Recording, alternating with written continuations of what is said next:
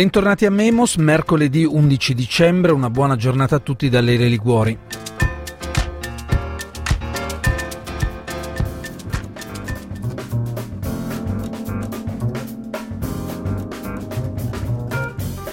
Domani si vota in Gran Bretagna. I sondaggi danno ancora in vantaggio il partito conservatore di Boris Johnson davanti al Labour di Jeremy Corbyn.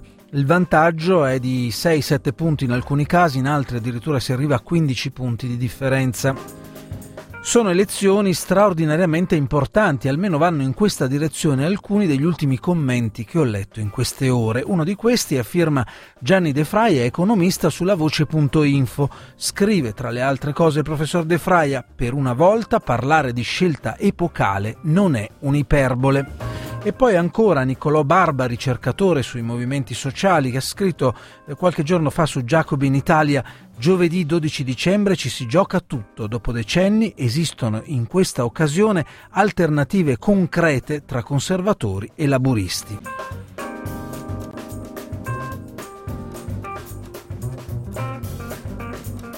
Saluto gli ospiti di questa mattina e uno di questi due ospiti è proprio colui da cui ho preso quella citazione, cioè il professor Gianni De Fraia. Buongiorno e benvenuto. Buongiorno, grazie. Economista, docente all'Università di Nottingham e a quella di Roma Tor Vergata e buongiorno e benvenuto anche ad Alessandro Mulieri. Buongiorno e un saluto agli ascoltatori docente di filosofia politica all'Università di Lovanio in Belgio. Tra l'altro voglio citare un libro che è appena uscito a sua firma, Democrazia totalitaria, e questo tema probabilmente, chissà, forse incrocerà anche la nostra conversazione questa mattina, uscito per i tipi di Donzelli. Allora, professor De Fraia, comincio da lei. Per una volta parlare di scelta epocale non è un'iperbole a proposito di queste elezioni di domani in Gran Bretagna. Perché? Perché eh, prima di tutto, i, i, com, com, come, come, lei ha detto, i pronostici al momento vedono favoriti i conservatori di Johnson e se dovesse vincere con una maggioranza sufficiente eh, si andrebbe alla Brexit, una Brexit, eh, quella che propone lui al momento, molto più dura di quella che aveva proposto Theresa May in precedenza perché prevede fondamentalmente grosse divergenze tra l'Europa e il Regno Unito, soprattutto nei campi dei diritti dei lavoratori e del, dell'emergenza eh, climatica, del, del, della risposta al, al, riscaldamento globale. Quindi in cinque anni e possibilmente dieci un governo conservatore con una maggioranza solida, senza ribelli che sono stati tutti espulsi dal Partito Conservatore, darà a Johnson poteri quasi dittatoriali, potrà fare quel che vorrà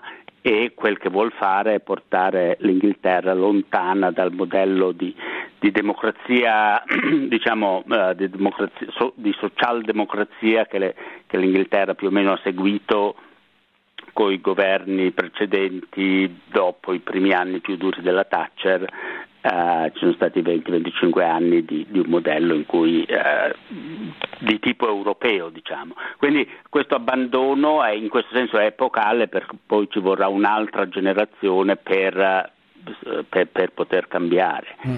E quindi in questo, senso, in questo, senso, ritengo che sia una, una, una decisione decisiva di lungo periodo per la nazione. Se la nazione decide di dare la maggioranza a Johnson, eh, si, spost- si allontanerà veramente dall'Europa.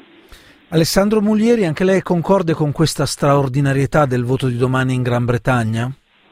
Eh, assolutamente, eh, penso che sia un momento fondamentale che, come diceva giustamente eh, il professor Fraia, eh, si, diciamo, avrà eh, risultati importanti nei prossimi anni e condizionerà il tipo di eh, politica economica, di modello di società, eh, di politica estera che la Gran Bretagna eh, avanzerà diciamo, mm. nei prossimi anni. Quindi sono totalmente d'accordo e penso eh, che ehm, tra l'altro questa questione di Brexit in qualche modo eh, tocchi i fondamenti della natura della democrazia rappresentativa nel paese in Gran Bretagna perché eh, va diciamo, a intaccare alcuni eh, temi tradizionali della politica britannica e eh, a trasformarli in un modo in cui non, non, abbiamo mai visto prima. Io ricordo durante le elezioni del 2009, no, del 2010, eh, Gordon Brown contro eh, David Cameron, i toni della campagna elettorale e i temi che venivano discussi erano dire, completamente diversi e mm. sicuramente non toccavano veramente i fondamenti essenziali della natura della democrazia parlamentare. Quello che è successo negli ultimi anni, in questi tre anni dal 2016 e negli ultimi mesi, trasforma il modello di democrazia che eh, la Gran Bretagna utilizzerà nei prossimi anni. Secondo lei, e poi questa stessa domanda la rivolgo anche a Gianni De Fraia, secondo lei Alessandro Mulieri, siamo in presenza anche realmente di due opzioni consistentemente alternative oggi che sono in campo, quella dei conservatori da un lato e quella dei laboristi dall'altro, rispetto ad una situazione che negli ultimi decenni, quasi si può dire, mettendoci dentro anche gli anni no, della, della guida del governo da parte di Tony Blair, quindi stiamo parlando della fine degli anni 90, all'inizio degli anni 2000, dove il piano delle alternative eh, dal punto di vista della loro radicalità era molto più sfumato di quanto non lo sia oggi. Cioè oggi in gioco ci sono due opzioni opposte, concretamente opposte? Eh, beh, sì, ritengo di sì. Eh, un aspetto importante di questa campagna elettorale, ma anche di buona parte del dibattito Brexit negli ultimi tre anni, è stata proprio questa enorme polarizzazione ideologica e politica che caratterizza i due partiti principali. Da una parte abbiamo la destra conservatrice, sovranista, che su alcuni temi, non tutti per la verità, è vicina a Trump e adotta lo schema del One Nation Conservatism, cioè il conservatorismo uninazionale quest'idea tipica dei Tories pre-Thatcher, ma che è stata anche adottata da Cameron e da Theresa May, di una Gran Bretagna forte, autonoma, che in materia di politica economica favorisce le imprese diciamo, e la classe media.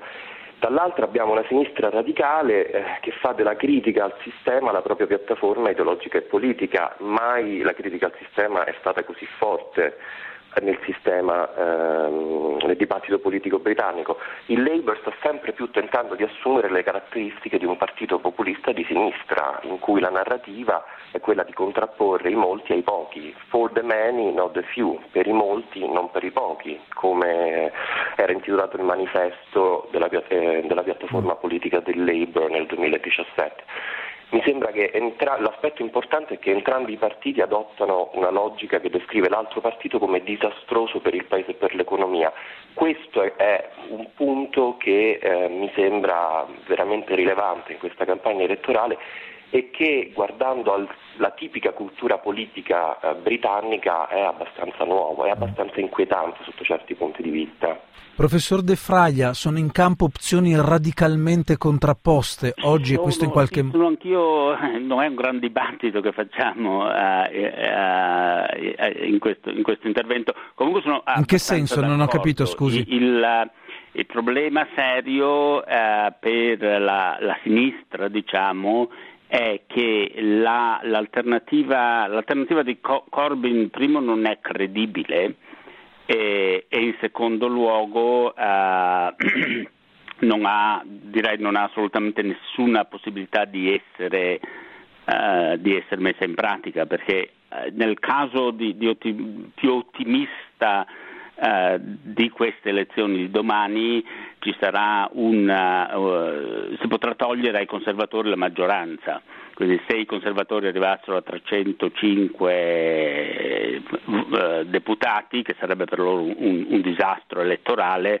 rimarrebbe comunque eh, un partito laburista in minoranza probabilmente verrebbe appoggiato partiti, eh, dagli altri partiti di opposizione però sicuramente non sarebbe in grado di eh, mettere in atto eh, eh alcune, mo, le principali promesse elettorali che fanno parte de, del manifesto, dovrebbe scendere a compromessi. Um, in questo caso mm, penso si ritornerebbe a, a, a elezioni. Uh, possibilmente dopo la soluzione finale finalmente della Brexit con un nuovo referendum che in caso di vittoria del, del Leave eh, darebbe la conferma definitiva che la nazione vuole uscire, nel caso invece di, di, di una vittoria del Remain si ripartirebbe da, praticamente da zero. Il, il Partito Laborista a, a mio avviso sa eh, e il mercato direi è, è, perfettamente cosciente che il programma radicale dei laburisti non potrà essere, non potrà essere messo in atto per, sia per l'impossibilità, anche se il Partito Laburista avesse una maggioranza, sono, sono, sono promesse che, a cui nessuno crede fondamentalmente, sono promesse che, alcune delle quali sono perfettamente sensate, ma quelle più radicali di rinazionalizzare tutte le imprese tutte le imprese di, di, eh, di, di public utilities, le, di energia, eh, le poste, i treni, i telefoni, questo semplicemente non è, non è fattibile, non è possibile. Uh, gli aumenti delle tasse uh, fan, sono basati su calcoli uh, sul fatto che nessuno cambierà il proprio comportamento, mentre è, è, molto facile per le imprese spostare le direzioni eh, e i posti di lavoro in, in, paesi dove hanno tassazione meno alta. Quindi esistono limiti eh, economici a quello che il Partito Laborista può fare.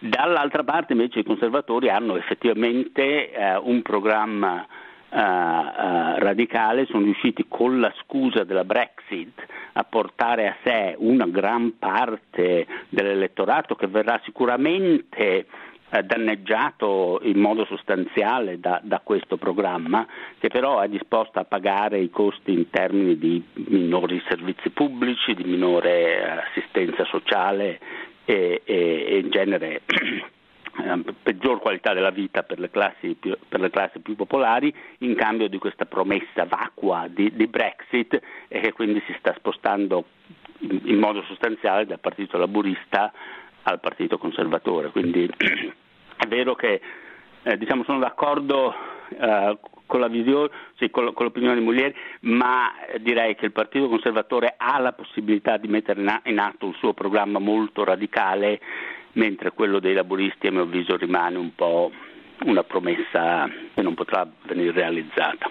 Allora, un'ultima domanda per andare a chiudere con Alessandro Mulieri è l'Europa, il resto dell'Europa, se secondo lei in qualche modo è pronto eventualmente a fare a meno della Gran Bretagna, da quello che eh, sono le sue sensazioni, poi andiamo a chiudere, professore Alessandro Mulieri. Ma eh, è una domanda diciamo eh, complicata, nel senso che da una parte ehm, da osservatore esterno quello che noto è che ehm, quando la Gran Bretagna era all'interno dell'Unione era obiettivamente uno Stato diciamo, fondamentale che contribuiva a tutte le decisioni più importanti dell'Unione, che aveva anche un certo peso e spesso eh, aveva, dire, esercitava il diritto di veto, comunque aveva posizioni in contrapposizione rispetto agli altri grandi Stati membri. Eh, da una parte l'uscita della Gran Bretagna eh, crea una situazione potenzialmente più fluida eh, a livello europeo, nel senso che gli altri Stati membri eh, avranno dire, problemi, alcuni problemi in meno perché la Gran Bretagna non eserciterà più il veto su alcune decisioni fondamentali. Dall'altra io penso che l'uscita della Gran Bretagna dall'Unione Europea sia un precedente eh, pericoloso e eh, quello che non è chiaro è fino a che punto questo potrebbe diventare un boomerang ecco, nei prossimi anni. Grazie Alessandro Mulieri, docente di Grazie. filosofia politica all'Università di Lovagno in Belgio. Buona giornata e a presto. Arrivederci. Grazie, Arrivederci anche, anche grazie anche, a Gianni De Fraia, eh, economista, docente all'Università di Nottingham e a quella di Roma Tor Vergata. Buona giornata anche a lei. Buona giornata anche ai vostri ascoltatori. Buongiorno. A presto.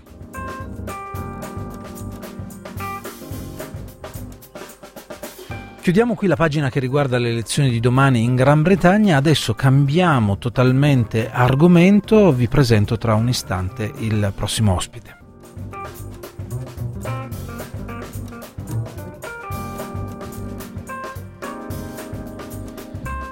Buongiorno e benvenuto a Valerio Calzolaio. Buongiorno a Raffaele Liguori e agli ascoltatori di Radio Popolare. Valerio Calzolaio è giornalista, saggista ed è appena uscito in questi giorni un suo libro per la casa editrice People dal titolo La specie meticcia, introduzione multidisciplinare ad una teoria scientifica del migrare. Allora, quella di Valerio Calzolaio è una ricerca che prosegue su questi temi delle migrazioni. Il suo precedente libro, che era stato scritto insieme al filosofo della scienza e biologo Telmo Pievani, si intitolava Libertà di migrare. Allora, Valerio, voglio cominciare proprio dalla affermazione perentoria che c'è in questo titolo, la specie meticcia. Siamo noi e perché dobbiamo considerarci meticci, Valerio? Siamo noi, siamo noi meticci. Negli ultimi dieci anni eh, si sta scoprendo qualcosa di nuovo, nel senso che tutti parlano di DNA, eh, tutti avremmo voglia di farci l'analisi, sia perché ci dice qualcosa sulle malattie che abbiamo, no? su mm. quanto sono recuperabili e su quali possono essere le cure che non intaccano appunto i, geni, perché alcune sono cose che abbiamo strutturali dentro di noi, ma altre possono essere curate. Il problema è che il DNA si può estrarre anche dalle ossa dei reperti antichi. Negli ultimi dieci anni sono eh, diventati innumerevoli gli studi sul DNA antico. Quello che ci dicono tutti questi studiosi all'Ipsia come a Washington eh, e un po' in tutte le parti del mondo, da oramai centinaia e centinaia di studi sul DNA antico, è che la situazione decine di migliaia e migliaia di anni fa non era meno complicata di oggi come intrecci, mescolanze, ibridazioni, e cioè eh, hanno visto che ai tempi dell'antica Roma eh, i, i, diciamo, i cittadini e le cittadine, gli schiavi e le schiave di Roma erano arrivati lì un po' da tutte le parti dell'Europa, dell'Eurasia mm. e talvolta del mondo. Quindi erano già metici, non c'erano autoctoni romani nemmeno ai tempi dell'antica Roma, tantomeno possono esserci ora autoctoni di un singolo luogo. Ognuno di noi porta con sé la memoria di un passato di mescolanze e migrazioni, in cui cioè ci siamo, eh, abbiamo, ci siamo riprodotti con persone molto diverse diverse da noi, che venivano da posti lontani e ognuno di noi porta la memoria di questi passaggi. Per questo siamo divenuti migliaia di anni fa, non è un problema degli schiavi e dei meticci, uh-huh. di conquistatori spagnoli e portoghesi, siamo divenuti tutti un po' meticci. Quello da, che abbiamo sentito adesso da Valerio Calzolaio è già un aspetto che ci dimostra, come dire, la volontà di eh, individuare dei fondamenti scientifici concreti quando parliamo delle migrazioni.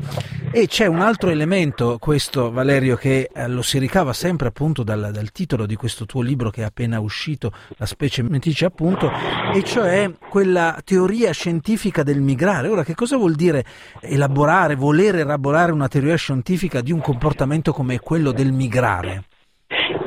Non utilizza la parola migrazione almeno una volta al giorno? Quello è migrato qui da Monza, quello è migrato qui dal sud Italia, eh, quello vorrebbe migrare qui dall'Africa, oppure sono incerto se passare la mia pensione in Portogallo, sono incerto se ho abbastanza denaro per poter vivere in un altro posto invece di continuare a stare qui. Cioè eh, questo utilizzo del termine lo, e lo fanno anche tutte le discipline scientifiche, lo fa la biologia, ma lo fa anche la sociologia, lo fa l'antropologia, ma lo fa anche la geografia, un po' tutte. Il problema è che tutte le discipline usano lo stesso termine, ma non tutte le discipline danno a quel termine lo stesso significato. Cosa significa davvero migrare? Cioè cambiare residenza per un certo periodo di tempo abbastanza lungo, quindi non per un'ora, un giorno o una vacanza di tre giorni, è una cosa che va studiata, va capita meglio. E allora bisogna partire dalle prime migrazioni, che non sono quelle delle specie umane, ma quelle delle piante e poi quelle degli animali. Noi all'inizio, quando ci muovevamo sul pianeta, eh, andavamo dietro agli animali perché avevamo bisogno di loro per alimentarci, oppure rincorravamo la possibilità di avere vegetazione e piante commestibili. Quindi le prime migrazioni sono state quelle di altre specie. Poi la nostra è stata capace, e siamo stati gli unici, di riprodurci ovunque, di arrivare ovunque e di riprodurci nasce ovunque, spesso però portandoci dietro altre specie animali e vegetali. Quindi io ho cercato di ragionare sui significati complessi di questo termine, anche perché quello che per noi è un immigrato è un emigrante dal punto di vista dei familiari che lascia, degli amici che lascia da dove è partito. È un termine che è sempre doppio, plurimo, è asimmetrico. Quello che per noi è una paura, per lui è una necessità o una fuga. Quello che per noi è un rischio, per lui è un'opportunità. Allora non è che abbiamo né ragione noi né ragione lui, dobbiamo metterlo alla prova della nostra convivenza. E il tentativo del libro è di dire che se lo facciamo non ci contaminiamo, perché siamo già tutti metici, siamo già tutti espressione di mescolanze e migrazioni antiche. Valerio Calzolaio, allora io ti ringrazio per, eh, per, quello che hai scritto in questo libro perché è qualcosa che, diciamo così, oltre ad offrire nuove prospettive di ragionamento sul tema delle migrazioni, ti fa anche viaggiare su molte discipline e dimensioni e che nel titolo stesso viene richiamato questo approccio multidisciplinare. Avremo senz'altro... È vero che c'è una canzone di Paolo Conte eh, che si chiama impermeabili, perché prova a segnalare come la cucina meticcia, la musica meticcia sono costitutive della nostra identità. Quindi dobbiamo essere gelosi del nostro patrimonio culturale, ma nel contempo sapere che è già esso stesso contaminato da tanti altri apporti di altre persone. Valerio Calzolaio, la specie meticcia, People Edizioni, grazie ancora e ci risentiamo presto Valerio. Grazie a voi.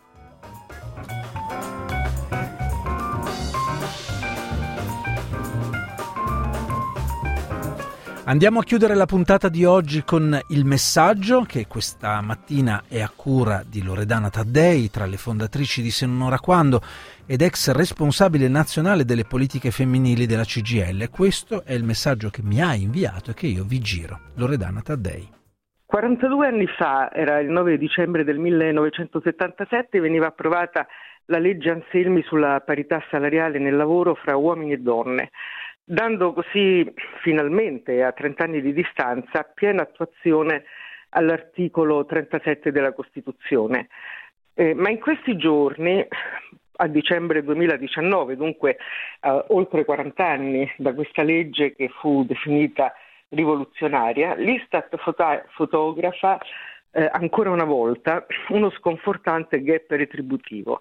Eh, sì, qualcosa si muove, ma troppo poco e troppo lentamente. La differenza tra il trattamento economico di un uomo e una donna eh, in Italia sul lavoro continua ad essere scandalosamente vistosa. L'Istat nell'ultima rilevazione eh, ci dice che i rapporti di lavoro esistenti riguardano il 60% al 60% eh, gli uomini e che la loro retribuzione oraria è in misura superiore dell'oltre il 7% rispetto a quella delle donne.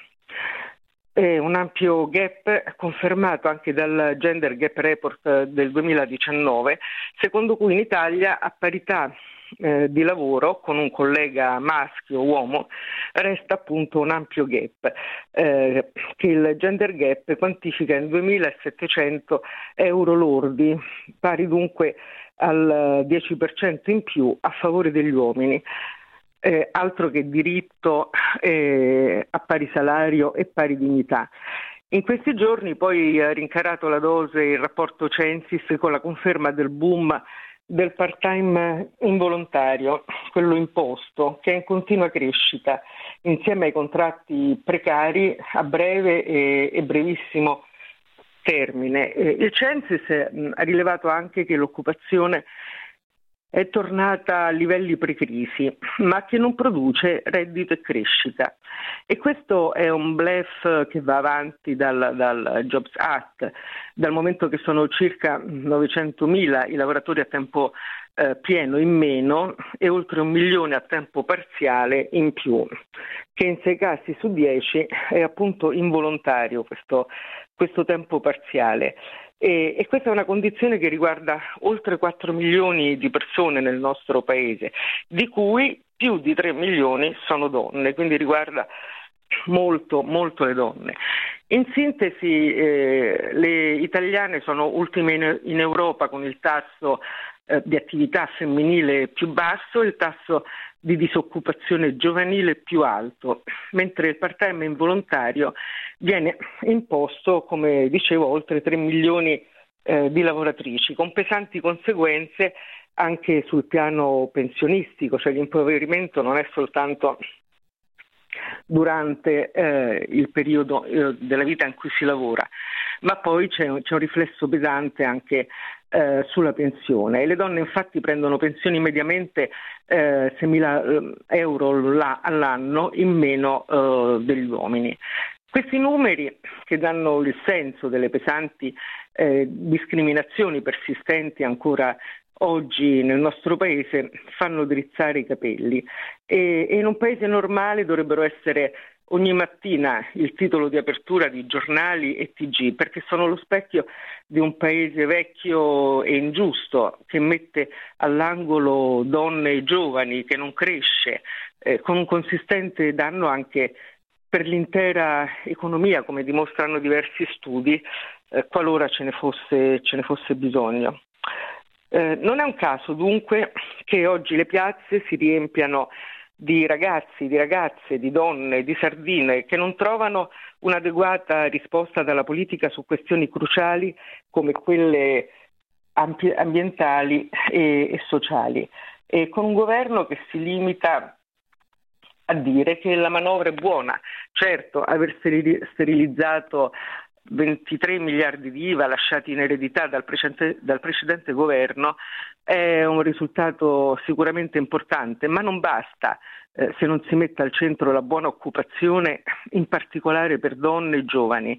E non c'è più tempo da perdere, non si capisce perché la questione del lavoro non diventi per la politica italiana una priorità assoluta con un progetto paese per un lavoro sicuro e retribuito dignitosamente e con una legge per la parità salariale che preveda sanzioni per chi non la applica. Si può fare, lo sta facendo l'Islanda dove dal 2020 imprese e istituzioni con più di 25 dipendenti saranno obbligate ad applicare la legge sulla parità salariale ottenuta dalle lavoratrici due anni fa, nel 2018 eh, con multe fino a 450 euro per ogni trasgressione.